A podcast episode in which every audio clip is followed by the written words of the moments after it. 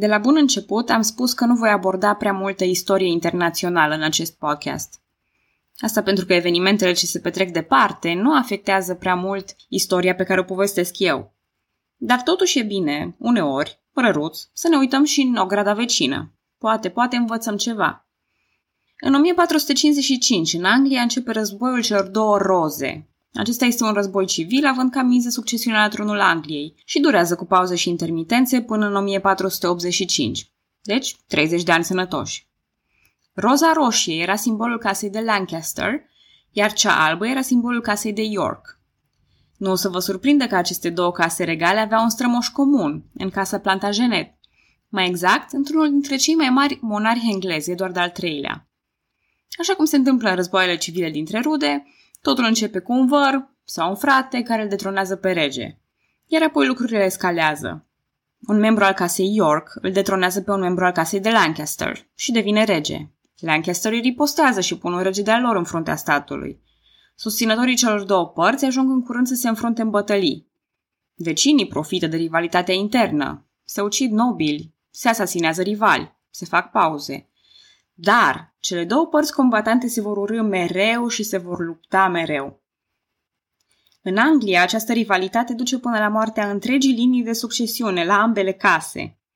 Moartea nobililor și preluarea puterii de către Henry Tudor, care se căsătorește cu Elisabeta de York, duce la un nou stil de conducere.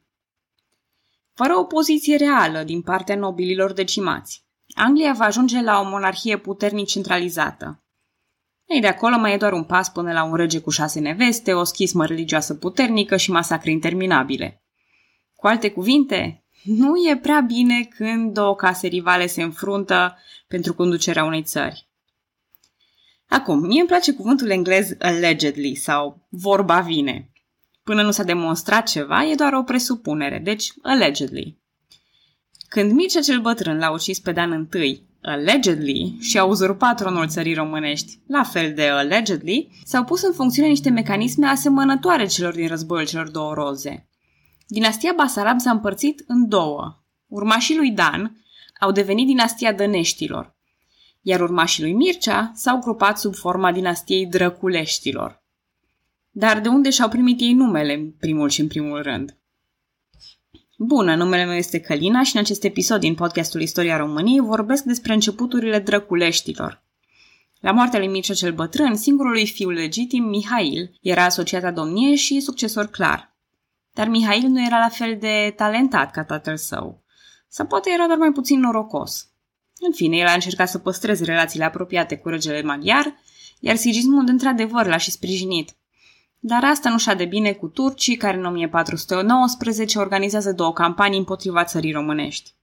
Atât sesiunea de primăvară cât și tentativa din luna august sunt respinse cu ajutorul lui Sigismund.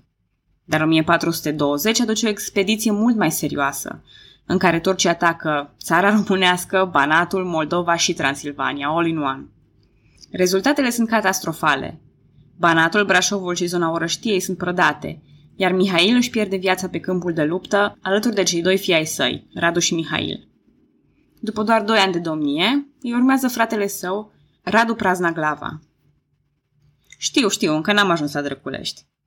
Porecla de prazna glava înseamnă cap gol și semnifică cel mai probabil nu că ar fi fost prost, ci mai degrabă chel.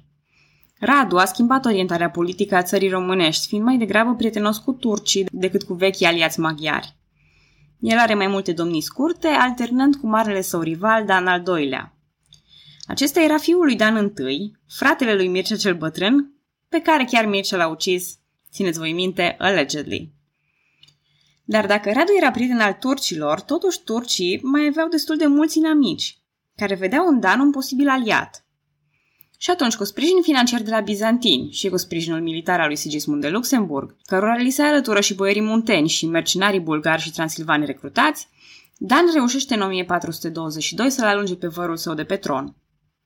Radu își recapătă tronul cu ajutorul turcilor din nou în 1426, dar de data asta pentru mai puțin de un an, când Dan din nou îl învinge cu ajutor din Transilvania. În 1428, Dan al doilea participă cu un detașament de cavalerie la asediul unei cități sârbești, în calitate de aliat al lui Sigismund. Trupele creștine sunt învinse, iar Dan este capturat în retragere. Și acum voi fi puțin sarcastică. În captivitate, Dan este convins de turci să-și potolească un pic răzvrătirea. Acest nou și reinventat Dan al doilea revine pe tronul țării românești, complet schimbat, ceea ce ne duce înapoi la linia de start. Exact ca în timpul lui Radu Praznaglava, domnitorul țării românești e acum prieten cu turcii și nu se mai înțelege cu maghiarii. Singura diferență e dinastia din care face parte domnitorul. Și care e răspunsul firesc? Păi dacă domnitorul aparține de Dănești, no, sigur se găsește un fiu de-a lui Mircea interesat de tron. Acesta e Alexandru Aldea, care urcă pe tron în împrejurări necunoscute undeva la începutul lui 1431. Singurul lucru pe care îl știm este că a avut sprijinul lui Alexandru cel Bun. Dar, după o incursiune a otomanilor, și Alexandru Aldea se dă pe brazdă, acceptând să plătească haraci și să trimite la înalta poartă o state, ce anume 20 de fii de boieri. Sigismund ridică din sprânceană, suspicios, dar nu ridică și armele împotriva lui Alexandru. În schimb, îl cheamă în audiență pe fratele lui Alexandru, pe Vlad. Cred că am menționat deja că Mircea a avut o viață plină de dragoste și a lăsat în urmă mulți fii nelegitimi. Vlad era unul dintre acești fii. Gestul lui Sigismund era o formă de a arăta că are alternative și poate oricând să-l destituie pe domnitorul curent al Munteniei. Dar revin la Vlad într-un minut. Aldea, la fel ca azdreanța lui Arghezi, se jură în toate felurile că nu e prieten otomanilor. Cu ocazia unei incursiuni otomane în Transilvania, el trimite vorbă regelui maghiar că îi va trăda pe turci. Citez. De multe ori m-au înșelat turcii pe mine și acum vreau să le fac și eu tot așa. Pe Dumnezeul meu, că nu va rămâne nici sămânță de ei. Am încheiat citatul. Alexandru se jură pe credința și pe capul lui, dar la venirea turcilor, promisiunile astea se evaporă. Sigismund de Luxemburg este înfrânt, turcii pradă țara bârsei, iar Alexandru Aldea rămâne în favorurile otomanilor. Între timp, fratele lui Alexandru Vlad se bucura de un mare prestigiu, fiind stabilit la Sighișoara și aflat în slujba regelui maghiar. Acolo, la Sighișoara, el înființase o monetărie, dovada autorității sale în zonă și a libertății pe care o acorda Sigismund de Luxemburg. În 1431, el e înnobilat și inclus în Ordinul Dragonului, un ordin militar asemănător templierilor, care avea ca scop lupta antiotomană și protejarea bisericii catolice. Simbolul ordinului era evident un dragon, da, ordinul dragonului, ceea ce în limba română se numește drac. Astfel, Vlad ajunge să fie cunoscut sub numele de Vlad Dracul. Atenție la acest detaliu, da? Vlad Dragonul, nu Vlad Satana. Alianța cu Sigismund pare să meargă grozav, singurul dezavantaj pentru Vlad fiind că vorbele nu sunt puse în fapte. Sigismund ezit în al detrona pe Alexandru Aldea. Abia în 1435, pe fondul unei boli contractate de domnul țării românești, poate Vlad să intre în țară și să preia conducerea. Ajuns voievod, Vlad moștenește un tratat cu turcii, dar refuză să-l onoreze, ceea ce aduce o nouă incursiune otomană. Când Sigismund moare și declanșează lupte pentru tron în Ungaria, Vlad nu prea are de ales. Am mai vorbit despre asta în episodul 35. Cu Serbia supusă și Ungaria slăbită, Vlad se găsește fără aliați în fața otomanilor. Chemat la Edirne de către sultan, el promite să plătească tribut și să ofere întăriri militare când va fi nevoie. Acum, e incert dacă Vlad chiar încerca să joace la două capete, dar e foarte probabil, pentru că nu reușește nici cum să câștige încrederea și simpatia celor din jur. Maghiarii îl reneagă, octomanii îl suspectează că ar complota cu maghiarii. Greu, greu de tot. În 1441, Vlad dă apă la moară otomanilor, întâlnindu-se cu Iancu de Hunedoara pentru a discuta posibilitatea unei alianțe. Sigur, Vlad refuză categoric, dar Iancu iese învingător contra turcilor, iar oalele se sparg tot în capul săracului Vlad, pe care sultanul îl cheamă din nou de urgență la Edirne. De data aceasta promisiunile nu mai ajung, iar Vlad este capturat și ținut prizonier. În locul său, pe tronul țării, rămâne fiul lui, Mircea al II-lea. În 1442, cât Vlad lipsea, Iancu de Hunedoara îl sprijină pe un membru al dăneștilor, Basarab al II-lea. Dar Vlad Dracul este liberat în același an de către sultan și își recapătă tronul. Apropo, sper că e destul de clar acum cum și-au primit cele două dinastii numele Dăneștii de la Dan, Drăculeștii de la Vlad Dracul, că de cine și mai amintește pe Mihail Radu Praznaglava și Alexandru Aldea. Mai devreme am vorbit despre ei și eu deja am uitat. Apropo de dinastii și succesiune, să știți că sultanul nu i-a dat voie lui Vlad să plece cu una cu două. Domnitorul Montean a promis că nu va sprijini vreodată inamicii otomanilor, un haraci consistent și 500 de ieniceri pe an.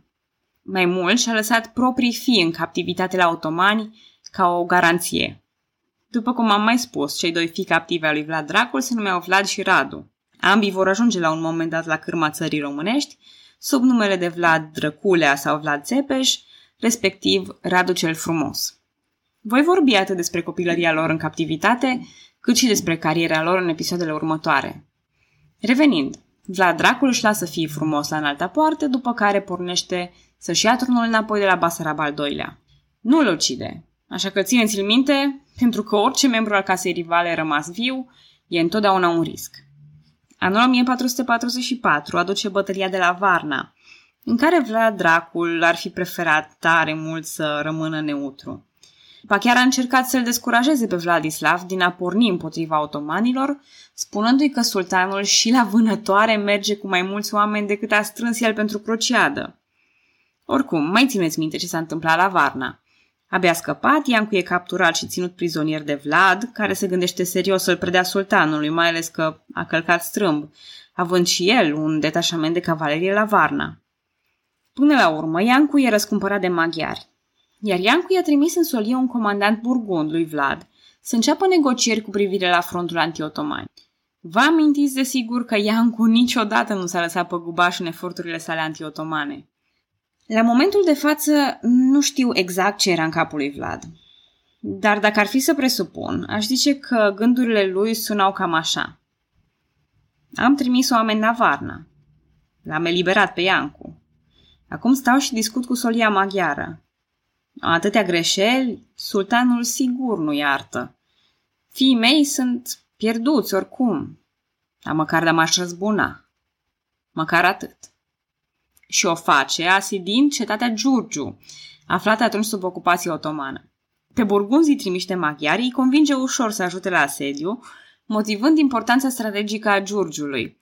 Și avea dreptate, ca să înțelegeți, fortăreața se afla pe o insulă din mijlocul Dunării, și era legată cu un pod de malul țării românești.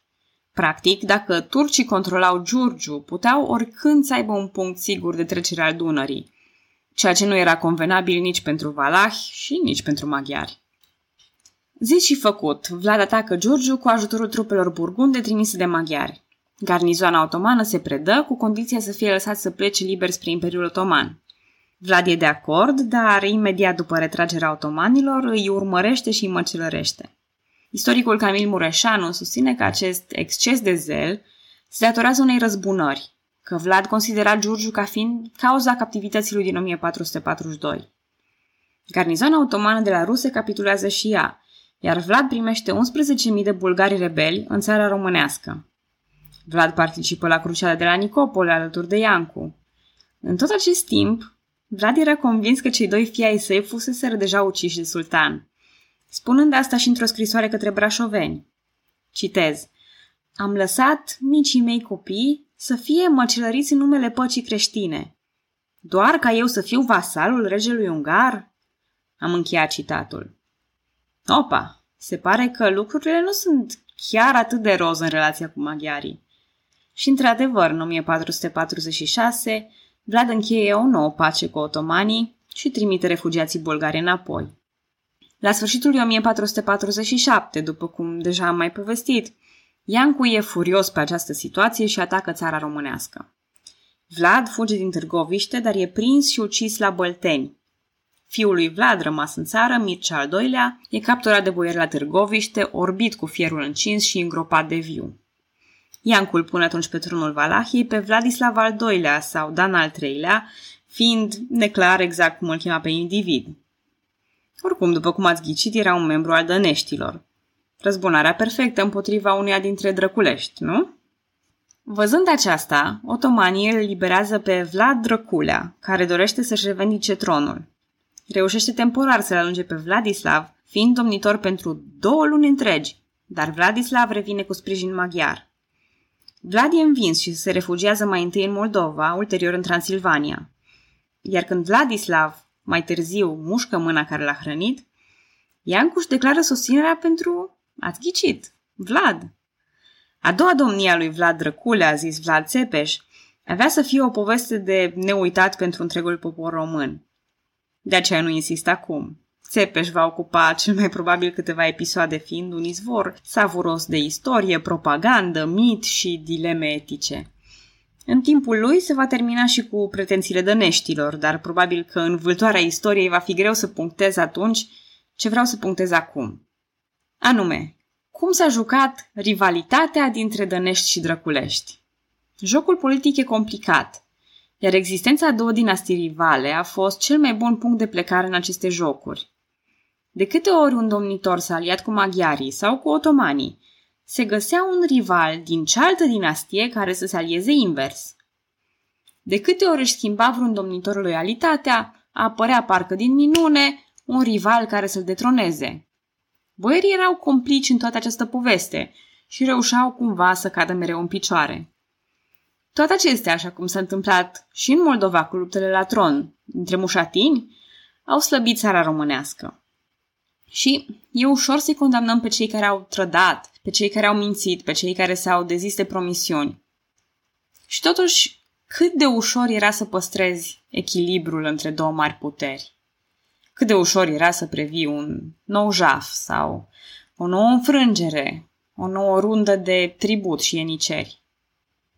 La începutul episodului vorbeam despre două case rivale străine, ce au reușit să se omoare între ei, să slăbească țara și să ducă la un regim mult mai aspru.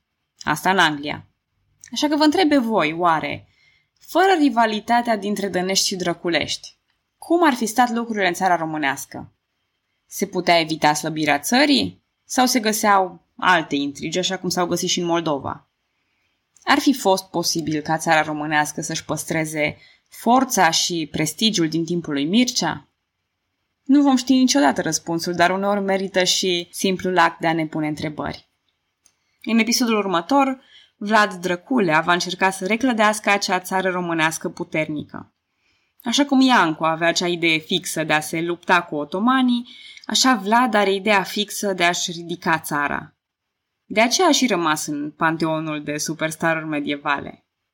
Că metodele lui erau discutabile? Sigur. Dar asta pe data viitoare.